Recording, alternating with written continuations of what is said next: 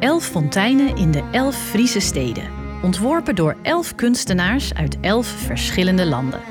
Dat is Eleven Fountains. Welkom in de grootste beeldentuin van Europa. Vol wereldse waterwerken die Friesland kreeg toen hoofdstad Leeuwarden de culturele hoofdstad van Europa was. Elke fontein met een eigen verhaal, passend bij de geschiedenis en omgeving van hun locatie. Welk werk gaan we vandaag ontdekken? Hoi, mijn naam is Frank. Ik ben verhalenverteller van beroep en alweer 15 jaar woon ik midden in het centrum van Harlingen. In het Fries heet de stad Haans, al zullen de Harlingers zelf die naam niet snel gebruiken. Oude Zeunen, zoals geboren Harlingers heten, hebben hun eigen taaltje. Zwinters geniet ik hier van de rust, zomers van de levendigheid. Maar ik geniet altijd van die oude stad die meebeweegt met de zee. Als je komt, zul je zien dat het centrum omarmd wordt door de havens. Doordat ze met de tij op en neer gaan, verandert het beeld altijd. Van die stad wil ik je hier graag iets laten beleven. Vandaag vertel ik je over de walvis. Dat is de naam van de fontein die in mijn stad staat.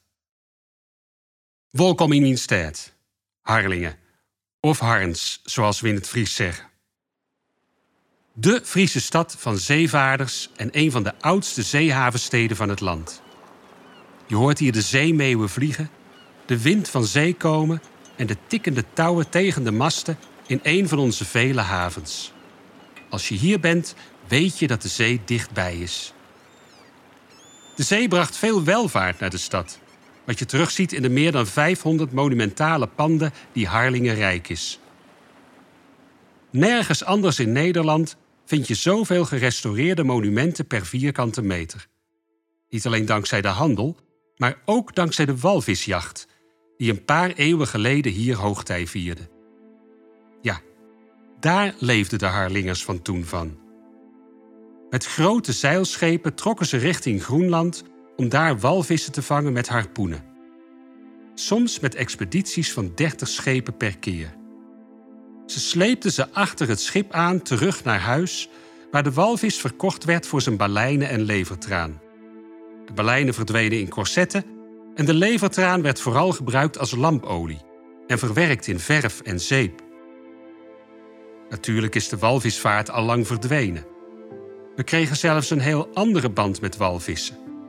Want de kustwacht trekt er tegenwoordig zo nu en dan op uit om gestrande potvissen te redden. Dit stukje heden en verleden waren de inspiratie voor de makers van onze bijzondere walvisfontein.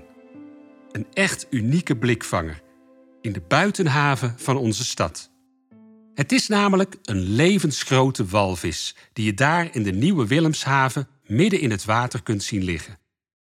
Maar liefst 18 meter lang en 2,5 meter hoog.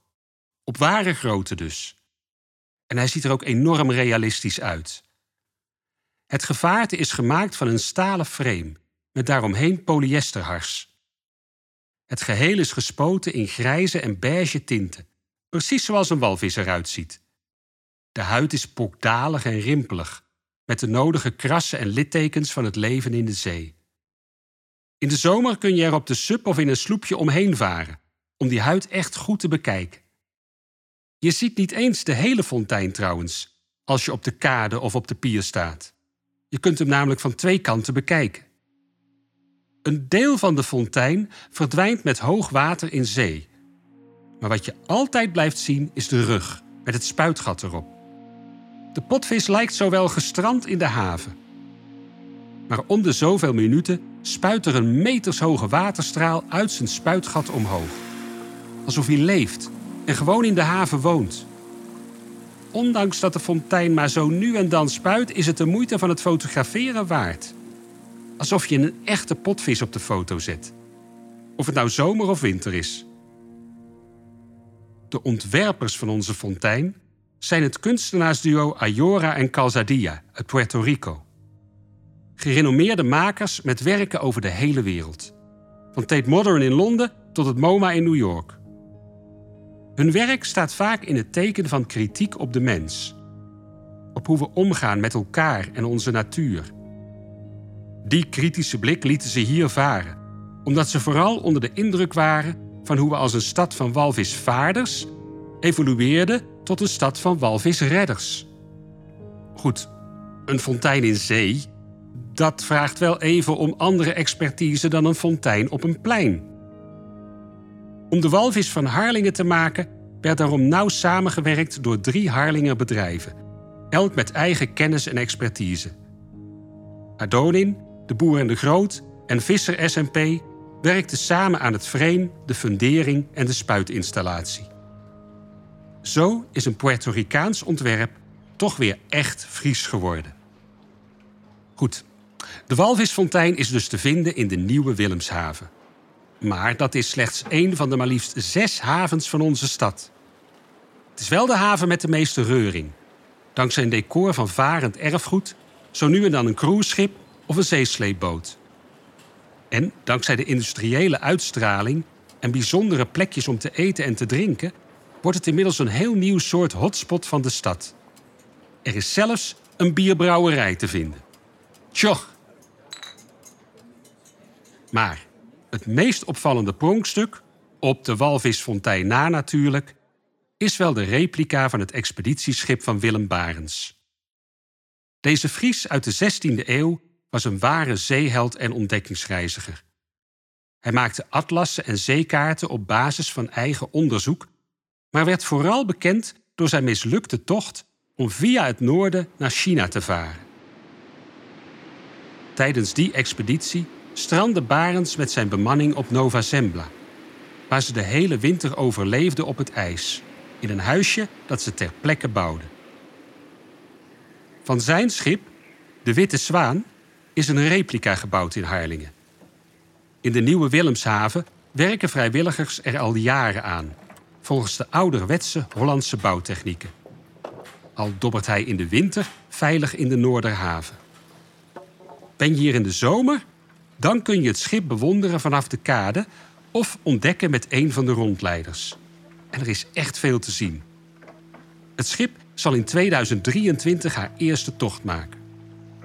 Stel je een vriendelijk piratenschip voor. Zo ziet het eruit. Een reusachtige houten buik in warme houtkleuren. Met gele, blauwe en rode lijnen aan de bovenkant. Een indrukwekkende kombuis en kilometers touw. Twee masten met kraaiennesten en touwladders steken met kop en schouders boven de omgeving uit.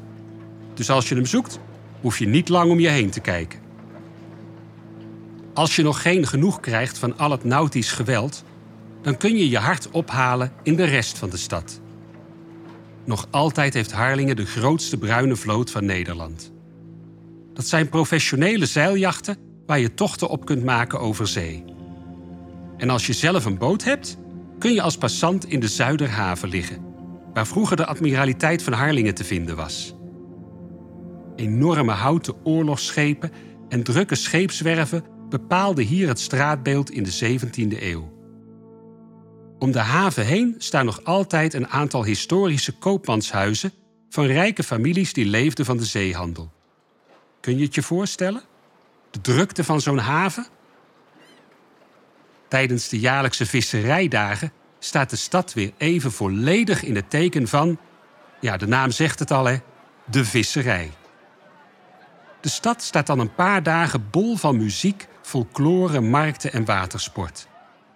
Met mijn historisch stadje als achtergrond is dat een knap feest. De grote vistafel laat allerlei soorten vis uit de Waddenzee zien. Op de visveiling wordt vol herrie vis verhandeld en de vlootschouw laat de mooiste schepen zien, met vuurwerk als toetje. Als je mond daar nog niet van openvalt van verbazing, dan zorgen de vlieg- en reddingsdemonstraties van Defensie daar wel voor. Maar goed, los van al dat spektakel is de stad de moeite waard. Of het nou zomer of winter is.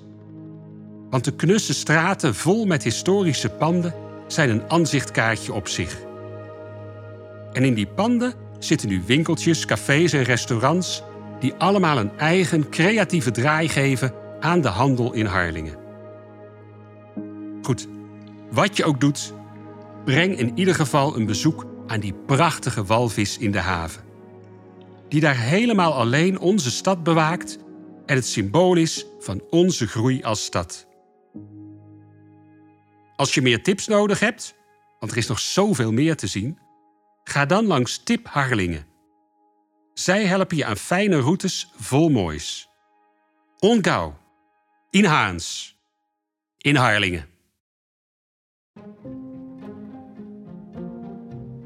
Genoten van dit verhaal? Mooi, want Friesland telt nog tien andere fonteinen. Luister daarom ook de andere afleveringen van deze podcast en ontdek de verhalen en fonteinen van de provincie. Klaar om je bezoek aan Friesland te boeken? Ga dan naar 11fountains.nl.